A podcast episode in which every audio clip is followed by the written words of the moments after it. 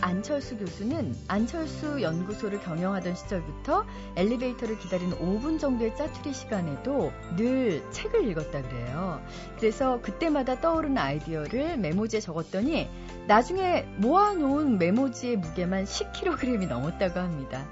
자, 책을 통해서 넓은 시야를 가져보는 시간입니다. 책마을 소식 오늘도 세종대학교 만화 애니메이션 학과의 한창환 교수님과 함께합니다. 안녕하세요. 네, 안녕하세요. 예, 네. 한창환 교수님은 자투리 시간에 어떤 일을 하세요? 그 안철수 교수님은 그래서 돈을 버신 것 같고요. 저는 자투리 시간에 수첩 정리를 합니다. 수첩 정리요? 네, 수첩 다이어리 정리를 하죠. 그래서 아 내가 지금 빼먹은 일이 뭐가 있나, 또 아주 더 해야 되는 일이 뭐가 있나, 네. 그리고 언제 또 시간이 남나, 다른 일이 생길 때또 넣어야 될 시간이 있기 때문에 그 자투리 시간에 수첩을 자꾸 봅니다. 예. 자, 지난주에 네. 이어서 오늘도요, 그 매일경제신문과 우리 MBC 라디오 북클럽이 공동으로 조사한 CEO가 자신들의 자녀들에게 권하는 책. 네, 이제 두 번째 시간인데요. 네, 네. 전성철 IGM 세계 경영연구원 이사장께서 참 네. 좋은 책을 선정해 네, 주셨어요. 썸머센 모험의 인간의 굴레라는 책인데, 제목이 좀 근데 예, 이 전 이사장님은 아주 어렵게 공부하셨대요. 자유선거 하셔서 아. 유학 가셔서 열심히 공부하시고 오신 분이기 때문에 본인이 어려웠던 젊은 시절을 어떻게 극복했는가를 또 잘 보여준 책이 바로 이 책이 아닌가 싶어서 어, 추천하신 것 같고요. 네. 이책 자체가 주인공이 20대 때 방황하는 모습을 바로 보여주고 있는 책입니다.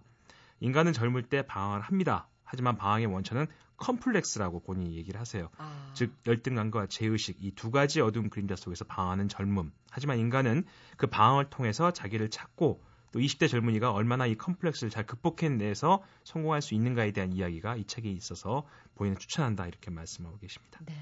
인간 노력하는 한 방황한다. 그렇죠. 괴테가 파우스트에서도 얘기했던 그런 얘기인데요. 네. 우리 한 교수님은 방황을 어, 많이 했죠. 20대 때 많이 했습니다. 지금도 좀 하시는 네, 것 지금도 같아요. 많이 합니다. 아직 지금도 많이 20대라고 생각하시는 거 아니세요? 아, 항상 20대입니다. 저는 20대에 멈췄습니다. 그리고 문제는 항상 사람이 살면서 늘 컴플렉스에 시달리게 되죠. 어떤, 어떤. 컴플렉스가 있으세요? 저는 목이 없다는 컴- 컴플렉스에 목이 짧다는 아, 컴플렉스가 있습니다. 신체적인 거. 예, 목이 짧은 아. 것도 있고요. 그러네요. 얼굴 큰 것도 또 그러시다고 생각하세요? 아니, 그 얘기를 들어보니까 진짜 예. 짧으신데. 어, 얼굴 목이 짧습니다. 근데 이렇게 방금 예. 얘기하셨으니까 제가 주목했듯이 예. 컴플렉스는 예. 저는 사실- 늘 컴플렉스 극복하는 방법 중에 하나가 네. 하느님은 공평하시다. 모든 걸 주시지 않고 저한테 목을 안 주셨으면 딴 건 주셨을 거라고 생각하고 있습니다. 네. 네. 어, 딴 게 뭘까 지금 생각하는데 네. 네, 빨리 답이 안 나오네요. 자, 이시봉 웅진그룹 웅진홀딩스 사업부문 사장은 삼국지 네. 추천을 해주셨는데 참 많은 CEO 분들이 삼국지를 추천해 주시더라고요. 그렇습니다. 유비의 리더십, 관우의 충심, 장비의 호탕함, 제갈량의 지략, 조조의 인간 경영, 뭐 많은 영웅 호걸들이 등장하면서 각각의 캐릭터 아주 독특하지요. 그래서 이 삼국지를 보면 우리가 역사는 늘 순환한다 얘기를 음. 하죠. 늘 다시 돌아온다. 그래서 자기가 어려울 때 삼국지를 보면 자기가 어떤 상황에서 어떤 대안을 낼 것인가에 대해서 고민할 수 있는 방법을 준다는 것인데 요즘 또 사람들 보면 삼국지 읽으면서 자기가 누구랑 비슷하나 이런 생각들 많이 하지요. 예. 그럼 우리 한 교수님은 또 아, 저는 어떤 인물과 외모는 장비인데요. 어, 생활은 저조처럼 해보려고 생각했는데 잘 안 됩니다. 늘 꿈은 제갈량을 꿈을 꾸고 있는데 정말 어렵습니다. 예. 힘들죠. 네, 예. 그렇습니다. 자, 전광우 국민연금관리공단 이사장께서는요. 매일 읽는 긍정의 한주 네. 책 추천해 주셨어요. 네, 저도 이 책을 샀는데요. 네. 이 책은 아주 작은 포켓판입니다. 어, 언제든지 갖고 다닐 수 있는 책인데 또 책이 옴니버스식으로 주제별로 아주 짧은 이야기로 여러 수백 편의 이야기가 있어서 정말 365일 하루에 한 번씩 읽을 수 있는 긍정의 이야기들로 되어 있습니다. 네. 긍정적인 사고 방식이 중요하죠. 아침에 눈을 떴을 때 오늘은 또 얼마나 재밌는 일들이 나를 기다리고 있을까 라고 생각하는 방식. 네. 아, 오늘 또 어떻게 살까 이렇게 짜증내는 방식보다는 훨씬 더 많은 가능성을 만들 수 있기 때문에 네. 이런 매일 읽는 긍정의 한 줄 이런 책 제목처럼 또 책 내용처럼 음, 늘 하루하루를 긍정적으로 생각하는 게 가장 필요한 게 네. 아닌가. 뭐 아주 포켓북이어서 들고 다니기 참 편안하게 돼 있더라고요. 손에 들고 있다가도요 책이 네. 있는지도 잘 모를 정도로 예, 뭐 있습니다. 남는 자투리 시간에 읽기에도 참. 어, 좋은 책일 것 같고요. 네, 네. 황철주 벤처기업협회 회장께 서는요. 존 고든의 상어와 금붕어라는 네. 책을 추천해 주셨어요. 제목을 딱 보시면 이게 무슨 얘기일까 싶지만 상어는 아주 살이 탱탱합니다. 단단하죠. 네. 그 이유는 급류 속에 살기 때문에 그렇습니다. 먼 아. 바다의 급류 속에서. 아. 그에 비해서 금붕어는 수족관에 살죠. 어항. 아주 어항에서. 예, 그랬기 때문에 편안합니다. 아침에 그냥 그 물속에 있다 보면 누가 알아서 밥 주고 그 밥 먹고 그냥 거기서 조용조용히 살면 됩니다. 하지만 희망이 없는 거죠. 비전이 없고 아. 다른 세상을 알 수가 없는 반면에 상어는 본인이 노력하지 않으면 먹이를 찾을 수가 없습니다. 하지만 그 먹이를 찾으면서 새로운 세상을 알게 된다는 여러분은 어떻게 사시겠습니까? 이런 질문을 던지는 책입니다. 네. 그 다음에 송인회. 극동건설 회장님, 네. 예, 데일 카네기의 인간관계론이라는 책을 인간관계로. 이게 논픽션 부분에서 아. 성경 이래로 두 번째로 많이 팔린 책이라면서요. 네, 바이블 이후로 예. 두 번째로 많이 팔린 책이다 이렇게 기록이 되어 있습니다. 어. 우리나라에도 많이 번역돼 나와 있고요. 예. 사실 세상은 사람에서 시작해서 사람으로 끝나지요. 사람이 그런 얘기합니다. 우리가 내가 정말 회사가 너무 어렵다, 일이 힘들다. 사실은 일이 힘든 게 아니라 사람이 힘든 얘기가 많습니다. 예, 근본적으로 사람이 세상을 편안하게 살기 위해서는 사람과 어떤 관계를 만들어 갈 것인가.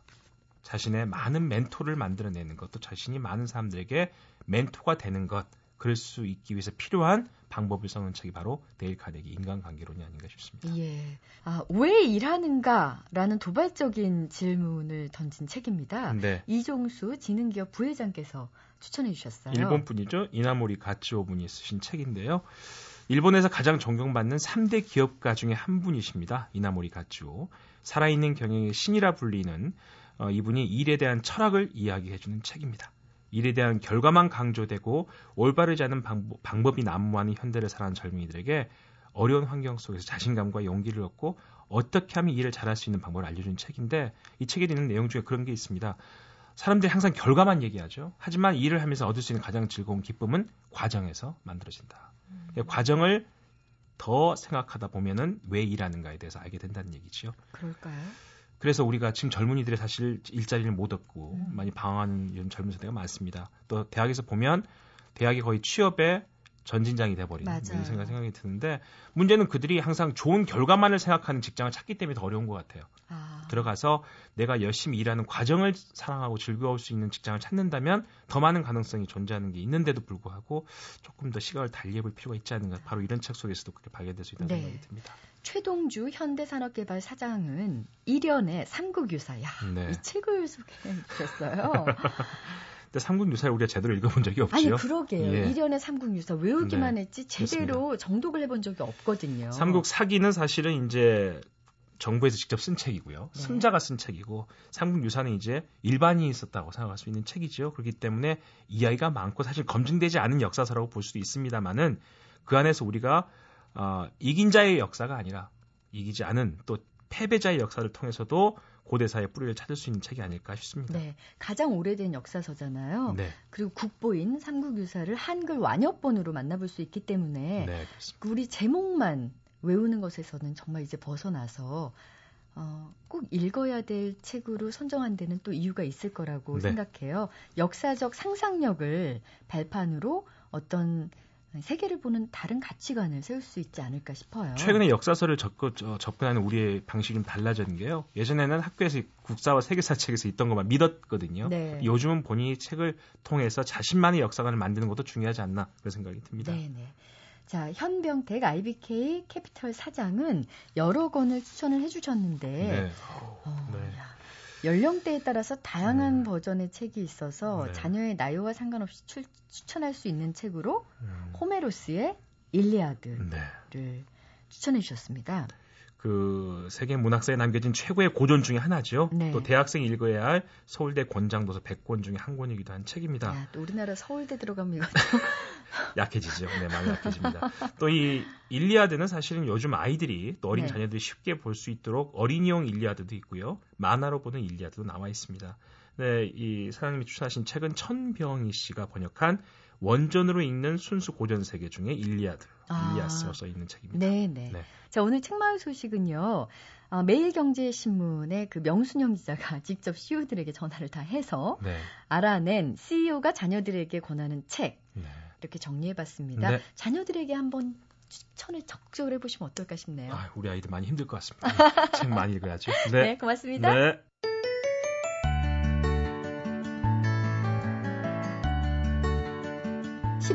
동안 스튜어디스로 근무하면서 남다른 비행 경력을 쌓아온 분이 있습니다. 2006년에는요, 현직 스튜어디스 최초로 박사학위를 받았고요. 현재는 백석문화대학 관광학부 교수로 재직 중인 이향정 씨. 오늘 나를 사로잡은 책의 주인공입니다. 이향정 교수는 장거리 비행 후에 장장 12시간의 수업을 들어가면서 학업을 병행했고요. 교수의 꿈을 이뤘다고 하는데요. 꿈을 키울 수 있는 책 한 권으로 한만호 씨의 네가 어떤 꿈을 꾸든 꿈이 너를 이끌 것이다. 이 책을 소개해 주셨습니다. 내가 어떤 꿈을 꾸든 꿈이 너를 이끌 것이다 라는 책을 소개하고 싶습니다. 꿈이 없는 사람에게 꿈을 주고요. 그다음에 꿈을 가진 사람에게도 또 꿈을 이루는 방법을 제시하고 지금 꾸는 꿈 넘어 또 다른 꿈을 꿀 수 있게 품을 수 있게 만드는 책이라고 할 수 있습니다. 저는 아주 우연한 계기로요. 20대 후반에 제 어릴 적 꿈을 재발견하고 학업에 도전하게 되었습니다. 그래서 때로는 이렇게 묻혀버린 내 꿈도 현실이 될 수 있다라는 것을 어, 말씀드리고 싶은데요. 이 책을 통해서 지금 내가 또 꿈을 이뤘다고 해서 안주하는 것이 아니라 또다시 두 번째 꿈, 또 세 번째 꿈, 또 다른 목표, 또 다른 비전을 위해서 시간을 헛되이 보내지 않고 열심히 살아가야 된다라는 긍정적인 메시지를 주지 않았나. 그런가 하면요, 이항정 씨는 저자로서의 꿈도 이뤄냈습니다. 어, 스튜어디스의 모든 것이 담겨 있는 책, 하늘을 나는 여우, 스튜어디스의 Happy Flight도 발간했는데요. 잊고 있던 꿈, 포기했던 꿈들을 하나씩 찾아주고 일으켜줄 만한 책 속의 구절도 낭독해 주셨습니다. 잘 산다는 것은 다른 것이 아니라 뚜렷한 목표를 가지고 자기가 하는 일에서 보람을 찾는 것입니다. 관역을 향해 계속해서 시위를 당기다 보면 적중하는 날이 반드시 옵니다. 관역을 정확히 보면서 지치지 않고 몇 번이라도 할 시위를 당긴다면 목표는 반드시 이루어집니다. 아, 내가 왜 이렇게 힘들게 살아야 되나? 이게 과연 내가 옳은 짓인가? 내가 무슨 부귀영화를 누리자고 이런 일을 해야 되나? 굉장히 많이 힘들었고 그러면서 제가 저를 잡을 수 있었던 거는 뚜렷한 목표가 하나 있었어요. 아 그래 내가 현직 여승무원 박사 1호가 되는데 내가 이런 것들 왜 이기지 못할까. 이 목표가 나의 에너지를 만들었고 그 좌절을 이기게 하지 않았나. 그래서 저는 이 구절이 꼭 제 얘기 같고요. 제 가슴 속에 많이 와닿았던 것 같습니다.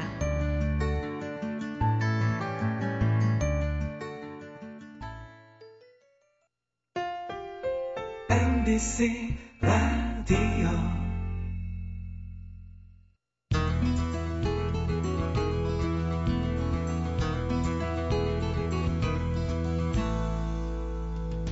다소 엄숙한 자리인 문학상 시상식에 귀걸이를 달고 시상대에 오른 작가. 86학번이지만 86년생 이후에 태어난 세대와도 작품으로 트위터로 교감하는 작가.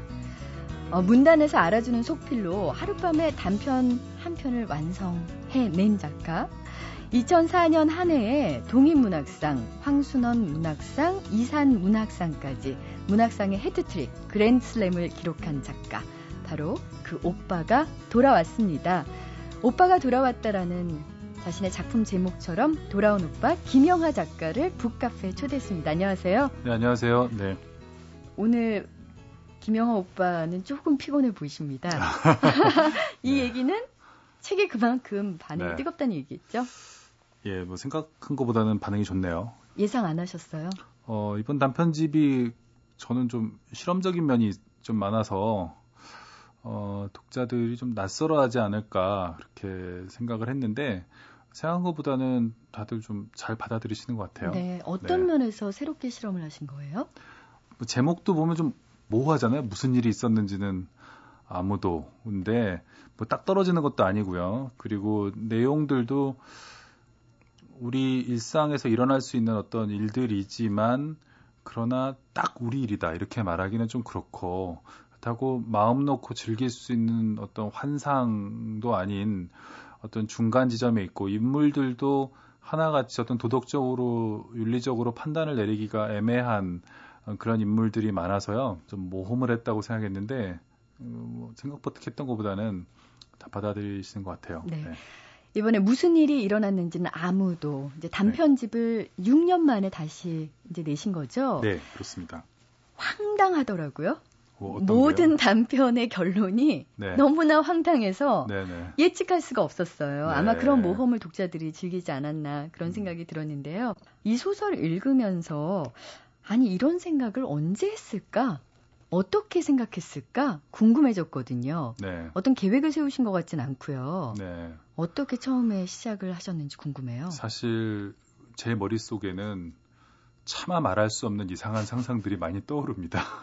이거 책 네. 제목으로 네. 괜찮을 것 같아요. 차마 말할 수 없는 이상한 상상. 다른 사람에게 말할 수 없는 많은 상상들이 떠오르는데 네. 그 중에서 어, 부드럽고 그나마 이제 글로 쓸 수 있는 것들 중에서 또 그때그때 마음이 내키는 걸 이제 쓰고 있는 거예요. 예, 저는 그렇게 생각해요. 우리들 마음속에 모두 소설가가 있다고 생각하는데요. 어, 그러나 우리가 이제 커나가면서 어릴 땐 모두 예술가로 태어나죠. 근데 커나가면서 그런 이상한 상상들이라든가 이런 것들을 억누르면서 또는 억제하고 그러면서 이제 우리가 일상인이 되는 거잖아요. 네. 근데 저는 그게 좀 억제가 좀 안 되는 사람이다 보니까 그런 것들이 아직도 많이 남아 있고요. 네. 그런 것들 이제 쓰는 거죠. 비교적 자기 검열이 좀 없는 작가라고 할 수 있을 것 같아요. 그래서 궁금한 게 네. 어떻게 생각하면 남들을 보면 굉장히 섬뜩할 만한 그런 상상력을 가지셨는데요. 네. 그게 발현되기 전, 다시 말해서 소설가가 되기 전까지는 굉장히 평범한 삶을 살았던 것이 오히려 소설가로서는 컴플렉스다. 이렇게 네네. 얘기하신 적이 있는데 어떤 학생이었어요? 제가 지금은 이제 병명이 많이 알려져 있지만 ADHD라고 그러잖아요. 아. 네, 주의력 결핍 뭐 장애라고도 하고요. 아주, 굉장히 산만하고 뭐 네, 아주 산만하고요. 그리고 수업 시간에 가만히 앉아 있지 못하고 그리고 질문이 아주 많은 학생이었어요. 선생님들이 굉장히 아주 싫어하셨죠. 싫어했겠다. 수업이 끝날 때만 되면 쟤는 꼭 이상한 질문을 한다 그러는데 제가 수업을 방해하기 위해서 그랬던 것이 아니고 수업이 끝날 때까지 그 질문에 대한 답이 나올 줄 알고 기다렸는데 혼자서 아. 생각했던 의문이 있잖아요. 근데 선생님 끝까지 그 의문을 해결을 안 해주시기 때문에 끝날 때 되면 이제 마음이 급해서 질문을 하는 거거든요. 네.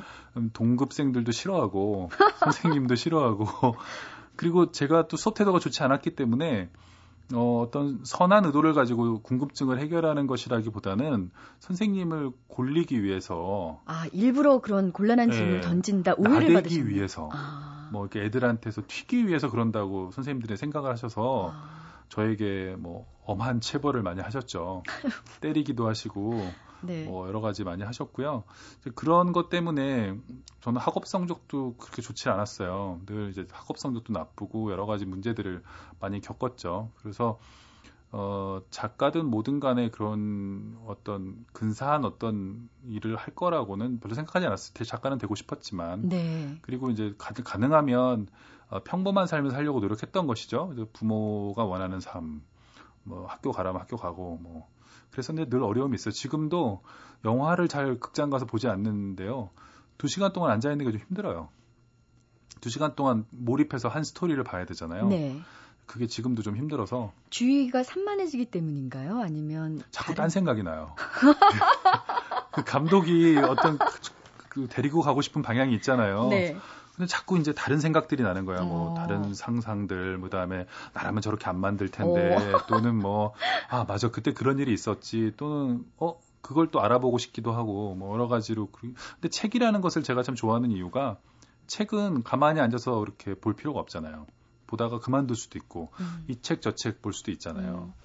그러니까 멈출 수 있죠. 네, 책을 볼 때는 멈추면서 다시 한번 사유할 수 있는 그런 네네. 시간을 가질 수 있어서 좋은 네. 것 같은데 그래서 아마 영화를 보면 볼수록 소설이 그립다 이런 얘기를 하셨던 모양이에요. 네네. 이게 소설이 뭐 제일 좋죠. 예. 전 사실 영화를 그렇게 즐기지 않는다는 얘기를 네. 듣고 나서는 제 앞에 만약에 김영화 씨 같은 사람이 앉았으면 전 정말 벌떡 일어나서 자리를 바꾸고 싶을 것 같아요. 어, 일단 키가 아. 시야를 가리잖아요. 아, 그렇죠? 예. 이런 분들이 가끔 앞에 앉아 있으면 참 몰입 안 되거든요. 네. 그 사람의 움직임에 따라서 뒤에서 저도 고개를 좌우로 흔들면서 아. 봐야 되잖아요. 그래서 그런 생각. 뒷자리에 앉은 사람들 자꾸 발로 저를 차나보죠.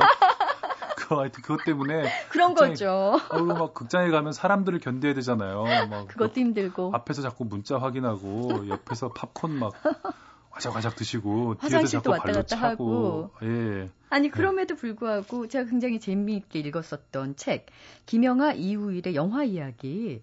그거는 영화를 좋아하지 않으면 쓰지 못할 책 같았는데요. 그 책의 서문에도 이제 썼는데요.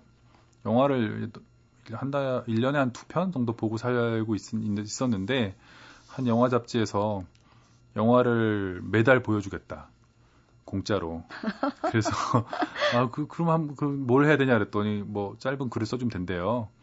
그래서, 아, 그때는 한국 영화도 막 부흥하고 있던 그런 시기거든요. 20, 어, 21세기 초반에. 그래서, 아, 그러면 영화를 한번 매달 보는 사람이 되자. 그래서 했는데, 그걸 시작한 이래로는 정말 한 달에 딱 한 편만 되고, 거기서 공짜로 보여주는 영화만. 네. 근데 이 시사회라는 게 특히 그 기자 시사회 같이 가서 보게 되거든요. 기자 시사회에 가보면 정말 그 관람 매너라는 게 끔찍해요. 이 그 영화 기자들의 영화 관람 매너는 정말 놀랄 정도로 나쁘거든요. 예를 들면 구체적으로 영화보다 어떤- 막 송구하는 사람도 있고요. 영화보다 막 이렇게- 마감이 걸렸나 보죠. 아, 그리고 영화 보다가 막 문자 치고 이러거나 나가버리고 또 들어오고 또 어, 아주 최악이에요. 뭐 영화 기자들이 인정하는 사실입니다. 그래서 네. 그좀 괴롭긴 했는데 그래도 뭐 공짜로 보여주니까 쭉 보고 영화에 대한 책을 또 쓰게 됐죠. 근데 음. 사실 그 책을 들여다보면 그 영화에 대한 얘기는 사실 거의 없고 다 이제 제가 생각하는 것들 그게 바로 저의 어떤 사고의 특성이 잘 드러나 있는 산문이에요. 네네. 영화 얘기를 쓰라고 했는데 전혀 엉뚱한 얘기만 계속 하다가 네. 겨우 돌아와서 수습하고 끝나는 음. 이런 게 이제 나중에는 이제 제 산문의 주요한 특성이 이제 됐죠. 예. 네네. 이유일 씨와는 친한 사이세요? 네네. 어, 어떻게 처음에 알게 되셨어요? 어, 이울 씨랑은 뭐 우연히 어떤 술자리에서 제 어, 고등학교 동창의 후배여서 알게 됐는데요. 네. 그 뒤로 이제 친해졌죠. 알고 보니까 이제 이울 씨도 어렸을 때 학습 장애라든가 그런 걸 겪어서 선생님들한테 많이 아. 과거에 이제 같은 네. 슬픔이 있었던 폭력적 체벌도 많이 당하고 뭐그 이런 폭력적 체벌에 대해서 어떻게 생각하세요? 어, 이건 없어져야죠. 네, 당연히 없어져야죠. 아, 이, 그 성인이 성인을 때려도 음. 군대에서 신고하면 가서 구속시킵니다. 그런데 성인이 아이를 때려서는 안 되죠. 어, 당연한 거고요. 그리고, 그리고 현재 그 어, 성인인 교사가 아이의 몸에 손을 대는 나라가 이제 거의 없습니다. 네. 네, 그 손목만 잡아도 큰일 나는 줄 알거든요. 영국 같은 나라에서는 저는 그건 당연히 없어져야 될 후진적인 그 문화고요. 네. 그리고 자꾸 이런 얘기 하면 이제 선생님들이 학교 현장을 몰라서 그렇다 자꾸 이런 식으로 나오시는데 그런 항변은 그 옛날에 가정에서도 그리고 군대에서도 다 있었던 어, 것입니다. 그래서 언젠가는 이런 항변을 했다는 게 몇십 년 안에 뭐 1, 20년 안에 정말 좀 황당하고 이상하게 느껴질 거라고 저는 오히려 이제 소설 같은 얘기가 예, 저는. 어, 학교 다닐 음. 때 많이 맞았는데요. 어, 지금도 저를 때린 선생님의 얼굴이 기억이 나요. 네. 그리고 제 요번에 발표한 소설집에도 비슷한 내용이 나와 있지만 네. 어, 이유 없이 정말 수십 대의 따귀를 음. 아이들 앞에서 맞았는데 사실 이게 폭력이라는 거는 그 연쇄 고리 같은 것 같아요. 그렇죠. 예, 그 마음의 분노가 네. 결코 사그라들지 않기 때문에 저 뭐 개인적으로도 반대합니다. 네, 당연히. 제가 예. 트위터에서 이 비슷한 얘기를 어, 그 트위터에서 얘기를 올렸더니 정말 수백 건의 사례들이 저한테 저의 타임라인으로 들어왔어요. 예, 예. 사람들이 그걸 같이 읽어보고서 그날 막 밤에 술 마시고 이런 사람들 많아요. 어, 우울감이 막 밀려오는 세상에. 거죠. 잊어버리고 있다가 다 그게 떠오르는 거죠. 네. 그래서 저한테 개인적으로 아, 그날 되게 괴로웠다. 어, 뭐 그런 분들이 많아요. 네. 이렇게 아직도 막 만연해 있다는 것도 충격이고요. 그런데도 어, 그걸 그렇게 문제라고 생각하지 않는다는 것도 좀 놀랐고요. 오히려? 그렇습니다. 그 트위터 얘기가 나와서 말인데 이런 이제 심각한 얘기들을 나눌 수 있는 소통의 장이 되기도 하고 제가 사실은 방송 들어오기 직전에 네네. 제가 남겼어요. 아? 예, 아, 트윗을 했는데 네. 보니까 좀 슬픈 충고를 네. 해주셨더라고요. 어떤 분이? 예. 여자친구가 오늘 아침에 갑자기 헤어지자고 문자가 왔어요. 네네. 어떻게 해야 될까요? 라고 김영하 씨한테 물었더라고요. 네네. 그때 김영하 씨 대답한 거 기억나세요? 아, 예, 예. 그, 그 양반이 그 옛날에 이적 씨 있죠, 가수. 이적 씨가 하는 어떤 라디오 방송에 고민 상담 프로가 있었어요. 거기 제가 고정으로 패널로 출연해가지고 고민 네. 상담을 해줬었는데 처치곤란 김영하라는 코너가 있었어요. 맞아요. 예, 예. 그걸 어, 애청하시던 분이셨던지 이제 충격적인 일을 당하고 저한테 상담을 하시더라고요. 네. 어, 제가 이제 했던 답은 일단 여자친구의 문자 메시지에 응답을 며칠 동안 하지 말고 하지 말아라. 하지 말고 기다리고 그 다음에 생각해봐라 이런 어, 답을 드렸던 것 같아요. 그 기다리라는 얘기는 어떤 의미인가요? 일단 그 여자친구가 헤어지자는 문자를 보냈을 때는 예상 가능한 반응이 있잖아요. 남자친구가 그날 집 앞에 나타난다. 아니면 뭐 문자를 한다. 문자를 한다, 전화를 한다, 설득하러 뭐 집 앞에서 죽친다 이런 여러 가지 시나리오가 있잖아요. 예상 가능하게 움직여서는 안 됩니다. 아, 그래서 서사의 기본적인 원칙입니다. 네.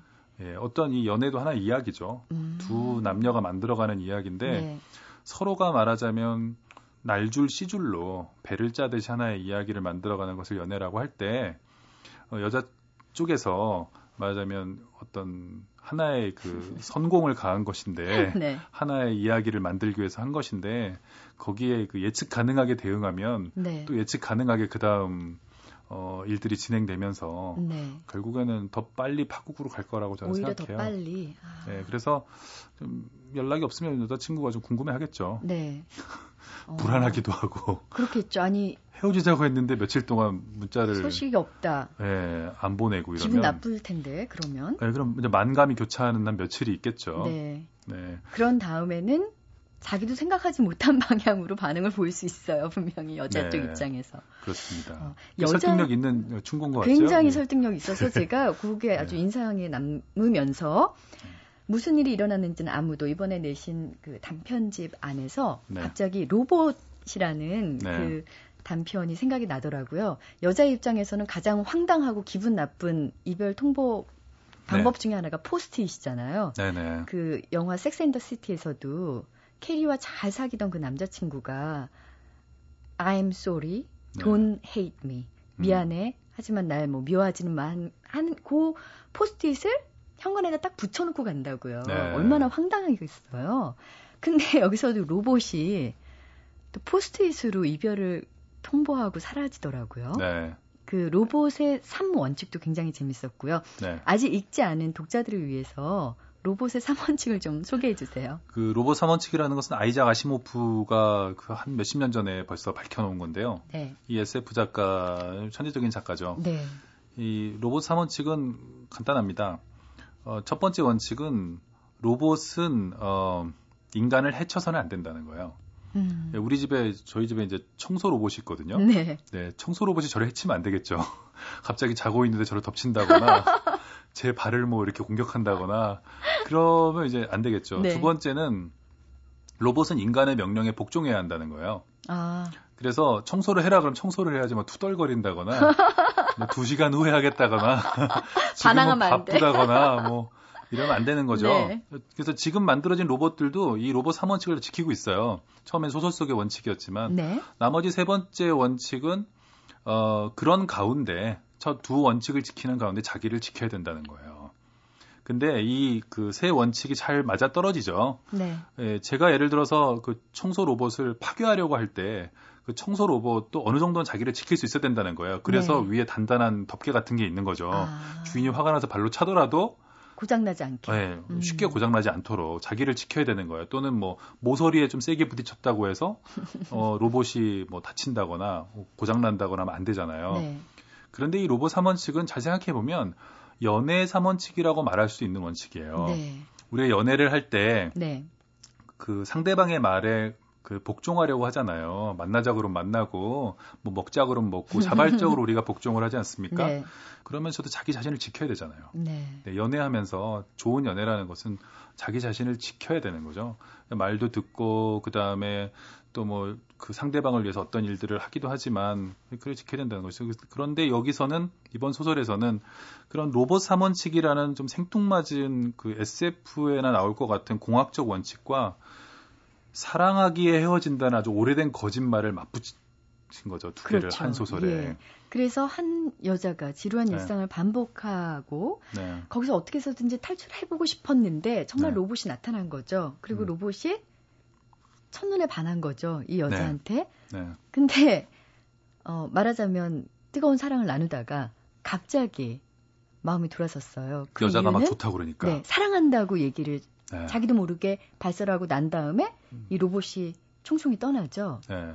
근데 그 행동을 이제 로봇 삼원칙이라는 원칙에서 좀 원칙을 잊어버리고 보면 그것은 그냥 바람둥이가 하는 일이죠.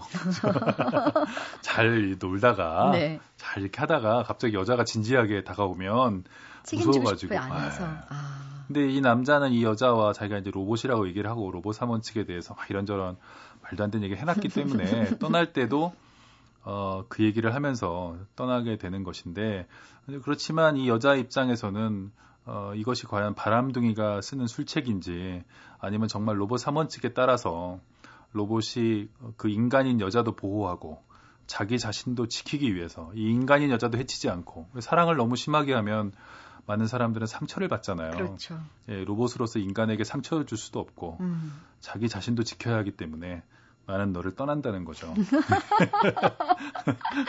어느 날 이제 집에 누워 있는데 이런 로봇 삼원칙이라는 제가 고등학교 때 읽었던 책이거든요. 아시모프의 네. 어, 단편인데 그것과 어떤 멜로적인 것을 합치면 어떤 이야기가 나올까 이런 게 궁금해서 어, 갑자기 이제 일어나서 쓰기 시작한 거 소설입니다. 갑자기 일어나서요. 네네. 얼마나 걸리셨어요? 이 소설은? 음, 이거는 좀 빨리 썼어요. 한 그날 밤에 다 쓴 것 같아요. 하룻밤에요. 네네. 아유, 근데 다 그런 건? 아닙니다. 네, 앞에 뭐 intro에 소개하실 때 잘못 들으면 모든 소설을 매일 밤 하나씩 쓰는 줄 알고. 계시겠지만 어떤 건 한 몇 달도 걸리고요. 네. 또 이렇게 어, 어떤 잘 맞아 떨어질 때는 음. 하루에 지금 이렇게 설명을. 듣고 나서도요. 저는 여전히 독자로서 어, 뭐 로봇뿐만 아니라 여기에 실려 있는 모든 단편의 결말이 정말 그랬을까? 아닐까? 정말일까? 진심일까? 거짓말일까가 계속 헷갈리는 거예요. 네. 그러면서 왜 그 엘리베이터에 낀 그 남자는 어떻게 되었을까를 봤을 때 그 생각이 나더라고요. 예전 생각이. 네네. 그 소설이 저뿐만 아니라 많은 사람들에게 약간의 편집증을 불러일으켰던 그런 책이거든요. 너무 네. 궁금해지는 거예요. 아, 예. 정말 어떻게 되었는가. 네. 그래서 이 그 예상치 못한 결론 그리고 완전히 이해되지 않는 결론 네, 때문에 네. 좀 답답한 것도 있었거든요. 네. 이런 결론을 굳이 네. 내신 이유는요? 그 저는 요새는 이제 그렇게 생각합니다. 그 장편 소설을 제가 한 10년 동안 이제 주력해서 써왔는데요. 장편을 쓰는 것은 이제 두바이의 정유 공장을 건설하는 거랑 비슷해요. 대공사네요. 어, 예, 그리고 이제 그 사, 사막의 허허벌판에 아, 작가가 가져가가지고 이렇게 도로도 건설하고 또 토대도 닦고 그리고 설계도에 따라서 진행을 해가지고 물론 이제 설계도대로 나오진 않습니다만 하는 동안 인프라도 건설하고 가는 걸 착착착착 진행하고 다른 세계에 가서 하는 거죠. 여보 나 두바이 갔다 올게요. 그리고 가서 몇 년 후에 오는 거예요. 그 세계 속에 작가가 살아가야 됩니다. 단편은 그런 건 아니고요. 단편 소설은 그 차를 몰고 가다가 어, 신호대기 중에 딱 서 있다가 옆에를 딱 보면 두 남녀가 드자비를 하고 있는 거죠. 싸우고 있어요. 싸우고 있어요. 싸우고 있으면 앞에 왜 싸우게 됐는지 알 수 없죠. 네. 중간부터 보는 거야. 보다가 신호가 바뀌고 가라 그러면 가야 되는 거죠. 근데 그 잠깐 인생의 어떤 빈틈을 어떤 장막이 드리워진 다른 사람의 삶을 잠깐 엿보는 것 같아요. 아. 예, 그게 단편일수록 저는 점점 더 그쪽으로 가야 될 것 같고요. 음. 내려서 차 타고 가다가 내려서 아 잠깐만 이두 분이 이거 왜 싸우시는 거예요? 아, 그거 끼어들기도 하고. 예, 막 그러면 그때부터는 장편으로 걸어 들어가는 거죠. 아. 잠깐만요. 두 분이 왜 싸우세요? 사연도 들어보고 물론 저는 가끔 그런 일을 합니다. 저는 지나가다가 누가 싸우고 있으면 껴들어요. 껴들어서 정말요? 예, 껴들어서 아, 두 분이 왜 싸우세요? 얘기 들어보고 다 들어봐요. 그러면 이렇게 잘 얘기를 해주나요? 잘 해주시죠. 아. 예, 막 억울한 게 있으니까 서로 막 얘기를 해줍니다. 이런 사연을 다 파악을 하면 떠납니다. 아, 싸울만 하시네요. 아유, 저도 지금 갈 일이 뭐 할 일이 있어서 네. 가지만 하여튼 너무 이렇게 심하게 싸우지는 마시라고 그러고 가요. 예, 어. 전 소설가니까요. 서서 사람들의 사연도 들어보고 이제 그러는데 하여간 그러면 이미 그것은 어떤 장편의 영역, 많은 것들이 해명되거나 어떤 캐릭터들이 드러나거나 이런 영역으로 가는 거고요. 단편일수록 저는 좀 그럴 필요는 없는 것 같아요. 음. 좀 어떤 인상을 던지는 것이죠. 잠깐 보는 거예요. 잠깐 보는 거. 그렇기 때문에 사실 그 앞과 뒤는 네, 자세히 모를 수밖에 없는 그렇죠. 거겠네요. 예, 신호등이 바뀌었으면 가야죠. 아, 그렇게 얘기하니까 이 책이 조금 조금 덜 답답하게 느껴집니다. 이 답답함이라는 게 정말 답답하다기보다는요. 이렇게 많은 사건이 주변에 일어나는데 네, 네. 대체 우리는 뭘 알고 있을까라는 음. 사실 커다란 물음표를 저에게 네. 던져준 책이었거든요. 그런 궁금증이 혹시 평소에도 많으신지요? 제가 그 미국에 있을 때요. 어, 작년에 이제 뉴욕에도 있고 밴쿠버에도 있었는데 한국에서 어떤 큰 사건이 벌어지잖아요. 네. 오, 큰 사건이 난 것 같아. 아침에 일어나 보면 시차가 있으니까 한국은 이미 뭐 밤중이거나 그렇잖아요. 그래서 사건에 시차가 있단 말이죠. 한국에서 일어난 사건인데 포탈에 들어가 가지고 그걸 알아보려고 하면 네. 이미 어떤 사건이 일어났는지는 알아보기 힘들어요. 어, 이미 그것은 한국에서는 한 10시간, 12시간 전에 일이기 때문에 이미 뉴스가 기사 아니죠. 뭐 기사 예. 1,500개 이렇게 있는 거예요. 뭐 남대문이 불탔다. 그래서 남대문 그러면 이제 그 제가 들어갔을 때는 이미 네. 뭐 범인은 뭐 60대 뭐 또는 뭐 이미 문화재 보호 정책으로 넘어가 있어요. 아. 12시간 만에 네. 문화재 관리 얼마나 허술한가 뭐 그래서 도대체 그 사건이 원래 뭐였는가를 알아보려면 어떤 기사를 클릭하면 관련 기사 200개 뭐 이렇게 뜨는 거예요.